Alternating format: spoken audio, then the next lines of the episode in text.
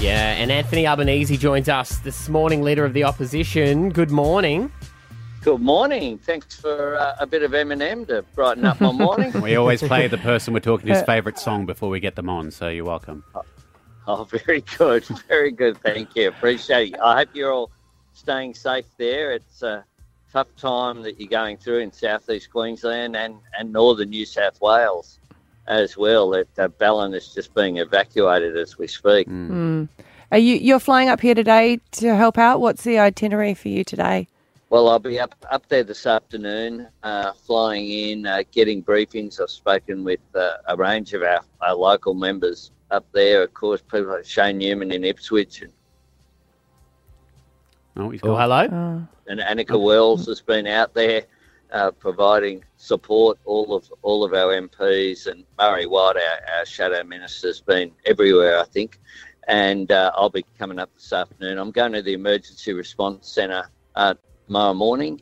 Uh, I think it's appropriate that uh, we ask the, the federal government to make sure that Services Australia people are on the ground providing support uh, for people when they need it. We don't want bureaucracy getting in the way at the moment. People are having to apply online and they've got to have a MyGov account. It's quite complex. We need to give people that emergency support uh, when they need it, which is right now. I thought they're just doing GoFundMe pages. Um, Well- no, I was talking about Peter Dutton. Um, he did post up, and you know his message was accurate that there's so many people that need help, and he donated. But everyone was like, "Wait, a- wait a minute, you're doing a GoFundMe page. Pay- Where are our taxes going?" Well, the, the taxes have got into the emergency response fund that hasn't been spent. It's uh, they set up a fund a few years ago of four billion dollars. We supported that happening. They took money from infrastructure funds that have been established. It's got eight hundred million dollars of interest. It's, it's now bigger than it was at the beginning. The whole idea was that you'd set up a fund and draw down two hundred million dollars each year. Uh, that's what, what we will do with our disaster ready fund. We need to make sure that we, we prepare for uh, disasters uh, in advance and, and spend the money that's been allocated. I, I, it's beyond my comprehension how it could just be sitting there uh, and not being used. How does it work with funding um, between the federal and the state governments as well? Um, like, how much can the state government actually provide to, to help out residents here in, in Queensland? Well, there's agreement uh, now, uh, legislated so that it automatically kicks in when an area is declared a disaster zone of, of shared funding. And that's to stop the sort of argy-bargy that, that used to happen. That was something that occurred in the wake of the 2011 floods in, in southeast Queensland that happened the last time. There were there were very large uh, floods of this size, and of course at that time you had bushfires as well. You had a range of the natural disasters. Uh, Queensland seems to cop it more than most. I was in the flood areas around Maryborough just in in January, and they.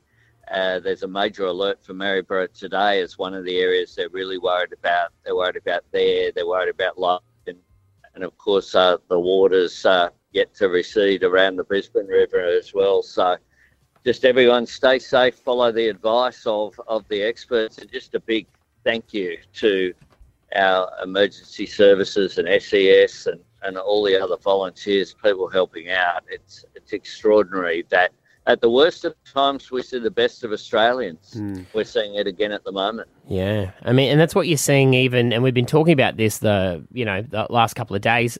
Even the communities throughout, you know, the suburbs where people have been flooded, the streets that are empty. There's people feeding neighbours. There's people they've never met sleeping in spare bedrooms. It's it for the worst of situations. It just brings out the best in people as well. It, it does, you know, and, and it's part of the Australian character uh, that we can be really proud of as a nation is that whether it's a, a natural disaster, an emergency, or whether it was during the pandemic as well, people were making sacrifices to look after each other. And the sort of uh, charity and effort, and people risking their own safety in order to help others as well, is uh, just quite extraordinary, and it should inspire all of us really. And But now, can- but now we we know we've got that character. efforts. I don't think we, we we don't need it again for a while now. You know, we know No, we do that. right. you know? Yeah.